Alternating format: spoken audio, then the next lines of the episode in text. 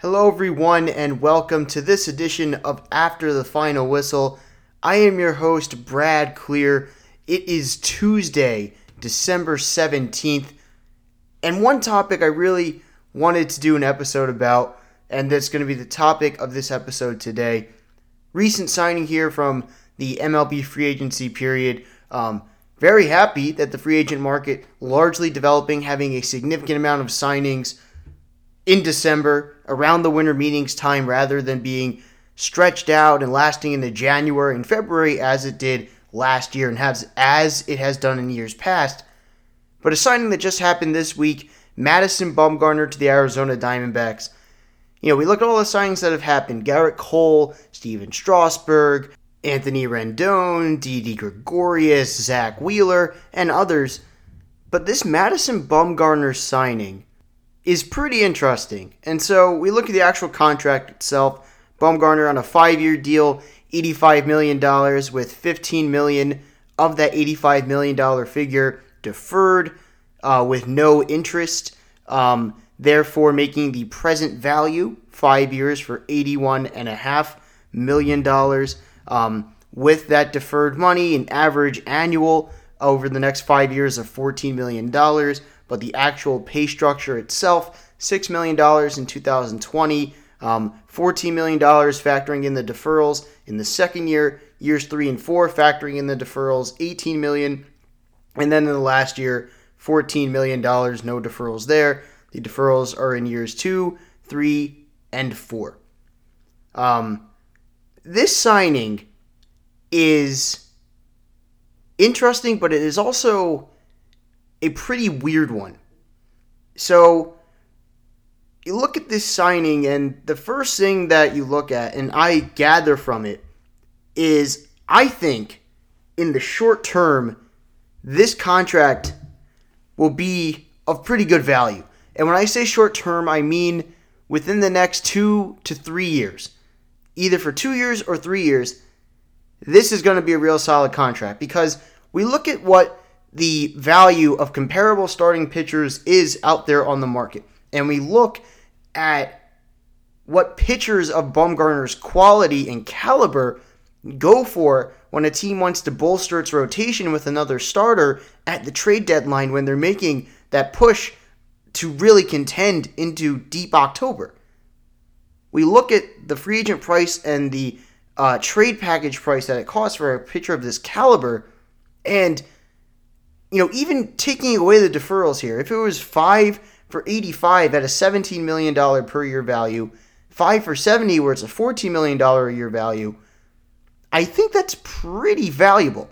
That is a pretty sizable value, in my opinion. Whether it would be 14 million for each, or 14 million annual value for the five years, 17 million annual value for the five years. A number three starter who you know can eat a lot of innings and has performed at an elite level many, many times in the playoffs as a multi time champion. That is someone who is a pretty significant value, I believe, in that number three starter role for a team looking to contend and a team in the playoffs. Now, of course, you know, Bumgarner is not the same player he once was. That's a fact. And I think we all know that, right? He's by no means at this point a frontline ace. And a lot of his statistics show decline. His home road splits last year and the year before, they're pretty bad. There's no way to sugarcoat it, especially last year. Pretty bad. And he has a lot of wear on his arm because, you know, you looked at, for example, him and Zack Wheeler, very close in age. Madison Bumgarner has thrown over 1,000 more innings in the regular season. Madison Bumgarner has routinely thrown over 200 innings, many, I believe, seven times in his career. And on top of that, has pitched deep into the playoffs many, many times as well. So you're looking at a player whose wear on his arm exceeds that of which is typical for someone at his age. And frankly, that is why someone like Zack Wheeler, who his velocity is much higher, who has thrown 1,000 less regular season innings, and he, at being, uh, I believe, 10 months younger than Bumgarner, was able to get 5 for 118. and get over $30 million more than Bumgarner because that's a guy with a lot less wear on his arm who projects to be the caliber of pitcher he is now, which is better than Madison Bumgarner, but projects to be that caliber of a pitcher for a longer period of time than Madison Bumgarner does. And we look at just statistics from Bumgarner in last year um, for batters against him. Hard hit percentage, the highest it's ever been. Barrel percentage, the highest it's ever been. Expected batting average and expected slugging percentage, the highest they've ever been for batters facing Madison Bumgarner. Mentioned the fact that there are a thousand more regular season innings on his arm than there is for Zack Wheeler, or than there are for Zack Wheeler. And you can see, even at 30 years old, that decline has already begun for Bumgarner. And then you factor in the fact that this guy has been a major starting rotation piece for the Giants since he was 20 years old. And with all those playoff runs and pitching over 200 innings seven times in his career, I said it already. The wear on Madison Bumgarner is a lot more than for someone you would typically expect at that 30 years old age. Even still, with all that being said, and the fact that he's not the pitcher he once was, and you can see that he is in decline, I think the overall consensus and view of Bumgarner as a pitcher, I, I think it's a bit lower than where it should be. Now, with that being said, am I comfortable, you know, signing or having Madison Bumgarner for the next five years? No. I, I think years four and five, quite frankly, he's going to be a bad pitcher at that point in time, and his arm is going to be pretty much shot. But for the next two to three years, as the number three starter, absolutely. I would definitely want to have Madison Bumgarner on my team. We look at his statistics uh, from this past year and the year before that. You know, his strikeouts per nine, walks per nine, and whip, they're all about the same or in the same range as they've consistently been throughout his career. Um, the one thing that was really interesting to note is his spin rate on his fastball is, and his velocity was slightly higher last year than years prior on his fastball, but his fastball spin rate, I believe, is in the 87th percentile. You know, pretty significant movement on his fastball. And threw over 200 innings last year. So, putting that all together, this is still a pitcher who can contribute for a winning team, not as a frontline starter, but as a middle of the rotation starter.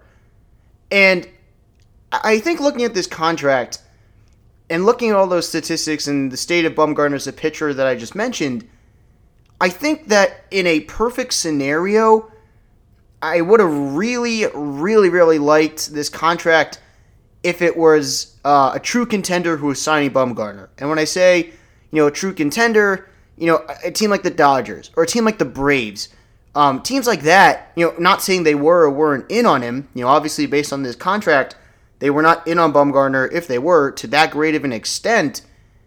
But if the contract for Bumgarner, if he was signing with either the Dodgers or the Braves, or a real true contender who is a championship potential winning team, I would think that this contract would be really valuable. Because for those teams, the short term is so incredibly valuable.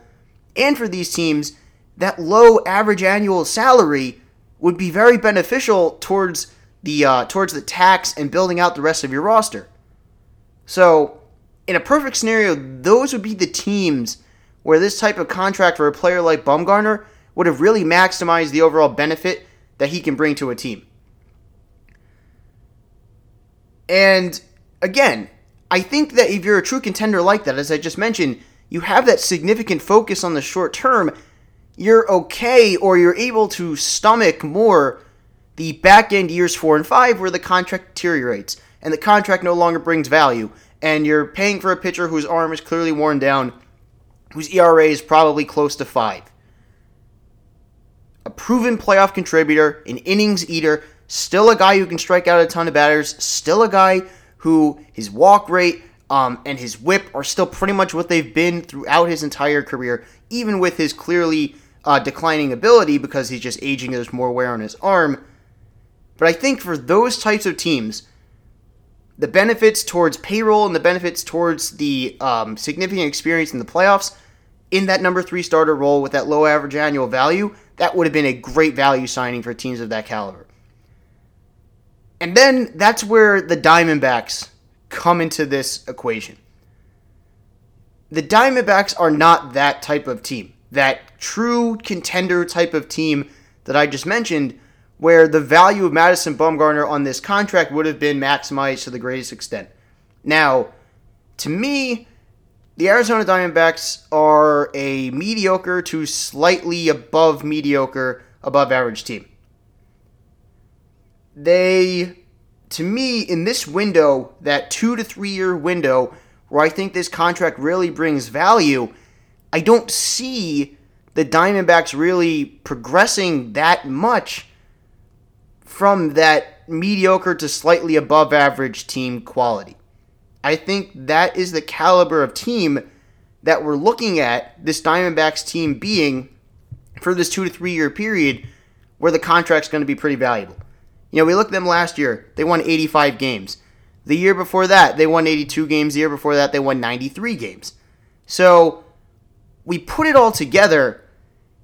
This is a team that does have talent. And this is a team who was only four games back of a wild card spot last year.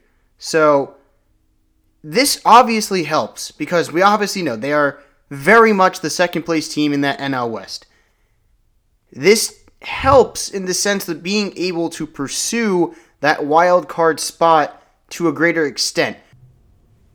But in the overall long term, I just think it's a bit weird because this is a very short term move right? Mentioning how this is a player, Madison Bumgarner, who is outside of the short term window, is likely going to be a not good pitcher anymore because he's already in that decline. Um, he's already a number three starter, moving down from being an ace previously. With all the wear and tear on his arm, what's he going to be at 34 years old? And again, super in the middle or slightly above average team.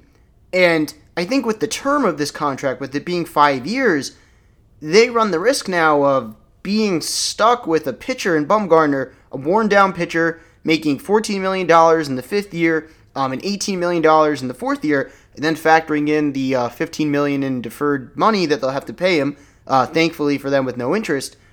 And then at that point, you know, maybe this contract is, you know, pretty bad and it hampers the ability you have to go out and build out the roster and add to the roster. Now, to alleviate that, yes, Yasmany Tomas's albatross awful contract, uh, that's up in 2020. So that alleviates some of the financial burden. And also, signing Madison Bumgarner allows you now to, in his walk year, have Robbie Ray, who attracted a lot of interest as far as a trade last year. It allows you really to be able to leverage Robbie Ray and to be able to maximize a return on him should you desire to make him available for trade and maybe add to other areas of need on the roster. And quite frankly, with the dollars that Ray would command if he had another good year in his walk year now, I'm not totally sure the Diamondbacks would even re-sign him next offseason. So, in that sense, you're killing two birds with one stone by signing Bumgarner, taking away the hole that would be there if you traded Ray, and being able to add elsewhere on your roster if you trade Ray. And then talking again about the whole long term, short term thing, I already talked about how it's advantageous. This contract is advantageous and beneficial in the short term. The way this is structured, the payout structure, um, it's backloaded. $6 million is the entirety of the payment for the 2020 season. And clearly, that is done with the idea, I would assume, and it would appear to be, that you can have more wiggle room and flexibility to have more dollars to use to add talent elsewhere on the roster and really be able to maximize the talent of your team to push for one of the two wildcard spots. So, I think clearly, even though this team is kind of in that middle ground, the way this contract is structured, and even really, quite frankly, by being willing to sign Bumgarner to a five year contract when you know the back end is going to be pretty bad, this is a team who is playing and competing for the now. They are of the mindset where they want to win in the short term. And overall, let's just look at this move in its entirety overall. With the low initial salary I just mentioned, with the $6 million for the 2020 season, not caring too much, obviously, about the five year term. This shows that the Diamondbacks clearly want to make that postseason push ASAP and have a short term mind, uh, mindset with their roster moves and how they build out this roster. Only finished four games back of the wild card last year. Have a lot of talent, as I mentioned, on this team. Ketel Marte is an absolute star.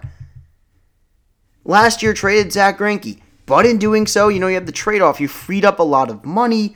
Um, you traded him at a high value point, got back prospects that allowed you to stock the system in terms of quality and quantity. You know, Seth Beer is already their fourth best prospect. Um, got him back. Uh, Bukauskas is 11. Martin is 12. I remember when the trade was made, uh, it was Jeff Luhnow made a point. I believe it was stated that um, they really did not want to part with Josh Rojas, who was the fourth uh, piece traded in that trade coming back from Houston to Arizona.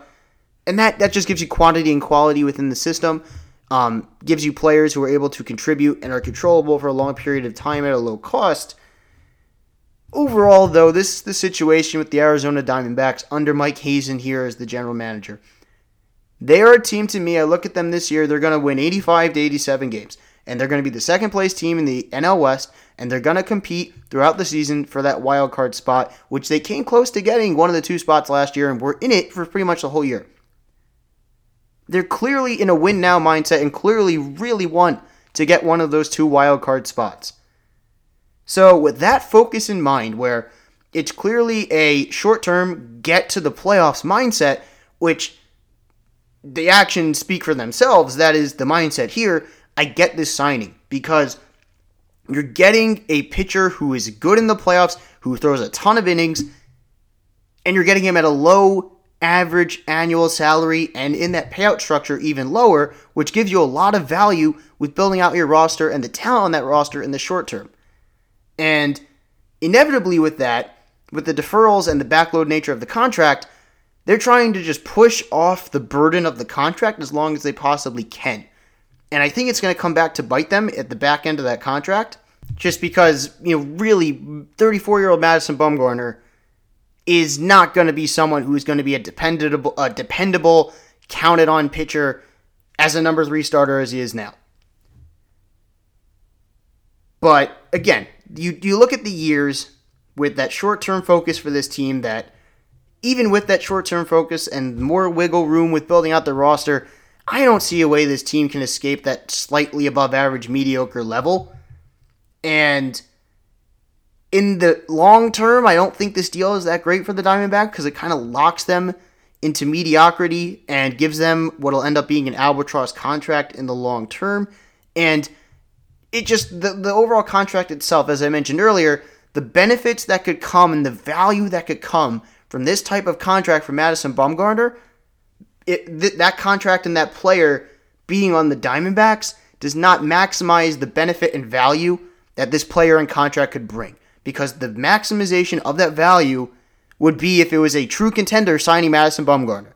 I think that there would have been for a team like the Dodgers or the Braves. You know, I know the Braves made the one year, $18 million deal with Cole Hamels you know a short term deal. You're not giving um, or you're not locking yourself in into into any long term commitment. I think for a team like the Dodgers, I, I you know the years again are not great, but with the concern on payroll and the tax, the low average annual salary I think would have been a real value in the short term to adding a real piece to that rotation with not expending a significant amount of dollars like you would have had to do uh, for someone like a Zack Wheeler. Like what's going to end up happening with Hyun-Jin Ryu, uh, former Dodger, probably going to get $20 million a year for four years.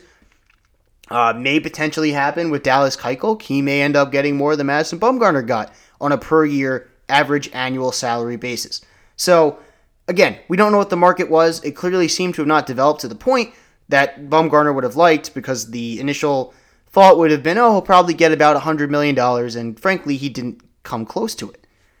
Um, I just think it's an overall really interesting signing because you have a team who wants to be a playoff mainstay who wants to get into the playoffs, who's in that middle ground, is probably kind of just there for this next short term window and is willing to take long term consequence in order to get that benefit and make it to the playoffs in the short term. And you have a pitcher who, in theory, you would just think of the name and think, oh, this guy should be more valuable than what he got.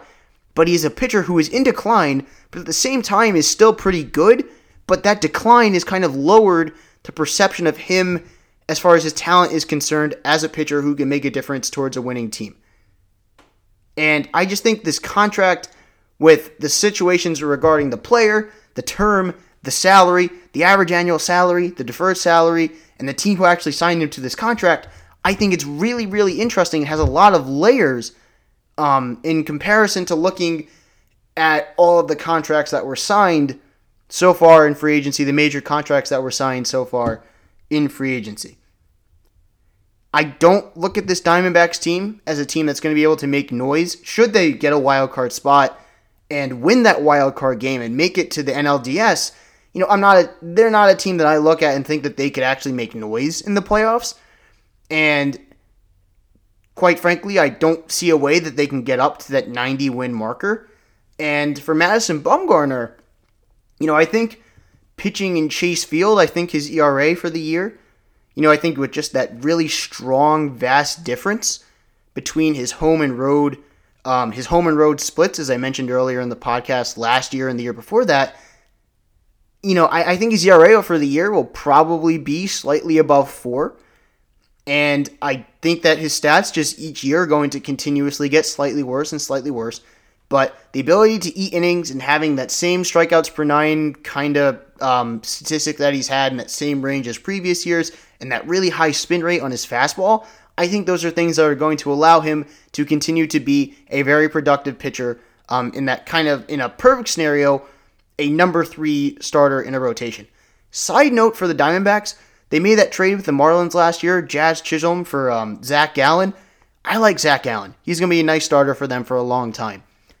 But with that here, that is the end of this episode of the uh, after final after the final whistle. Wow, my own podcast, and I'm butchering the name of it. The After the Final Whistle podcast here. Again, I am your host, Brad Klier. Really interesting signing with Madison Bumgarner. Just wanted to create um, a short episode regarding that to go over its many different layers. Um, again, overall, I think this is an interesting contract because it is lower than similar quality pitchers will get. An interesting player because he's good, but in decline, and he's viewed as probably being a little bit worse than he is and a team who's kind of in an interesting situation who signed him. So lots of layers here. Again, I'm your host, Brad Klier. Be sure to check back on podcast.com and Apple Podcasts for more episodes of After the Final Whistle. Shout out to Madison Bumgarner and the Arizona Diamondbacks and MLB free agency as a whole. And as always, to you, the listener, goodbye and good night.